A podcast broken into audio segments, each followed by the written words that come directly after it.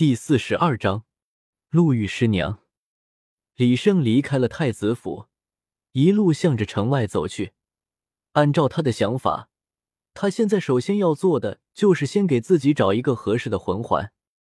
就近选择的话，那么唯一适合李胜去猎取魂环的就只有落日森林了。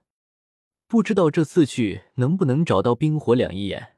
如果独孤博那老头子不在的话，嘿嘿。那就有的瞧了。李胜一边畅想着，嘴角露出了淫荡的笑容。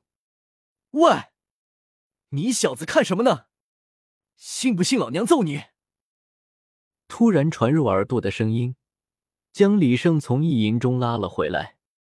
李胜定了定神，发现自己因为太过专注的想，眼睛直直的盯在了前方一个女人的身上，怪不得会被别人误会。那女人看起来三十来岁，身材高挑，曲线丰满，一双柳叶眉斜斜上挑，秀美的脸庞上怒气横生，一看就不是一个好惹的主。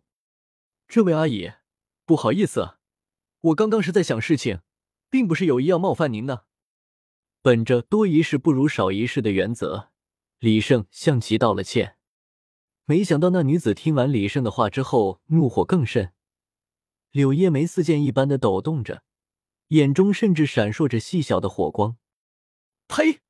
老娘有那么老吗？看来今天得好好教训教训你这个色眯眯的小鬼。这话一出，李胜瞬间明白了自己错在何处，不由得暗暗恼怒着自己，前世的熏陶都忘掉了吗？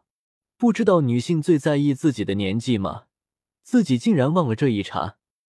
是我叫错了。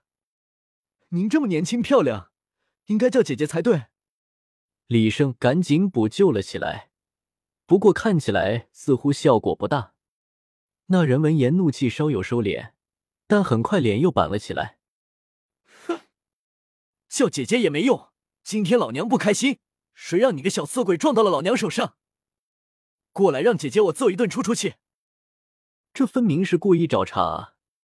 这位姐姐。我已经道过歉了，您还不依不挠的，有些说不过去吧？我管你说不说得过去，我柳二龙想揍谁还要什么理由？小子，吃我一拳！那人说完，连武魂都没有用，一拳便轰了过来。来自新小群。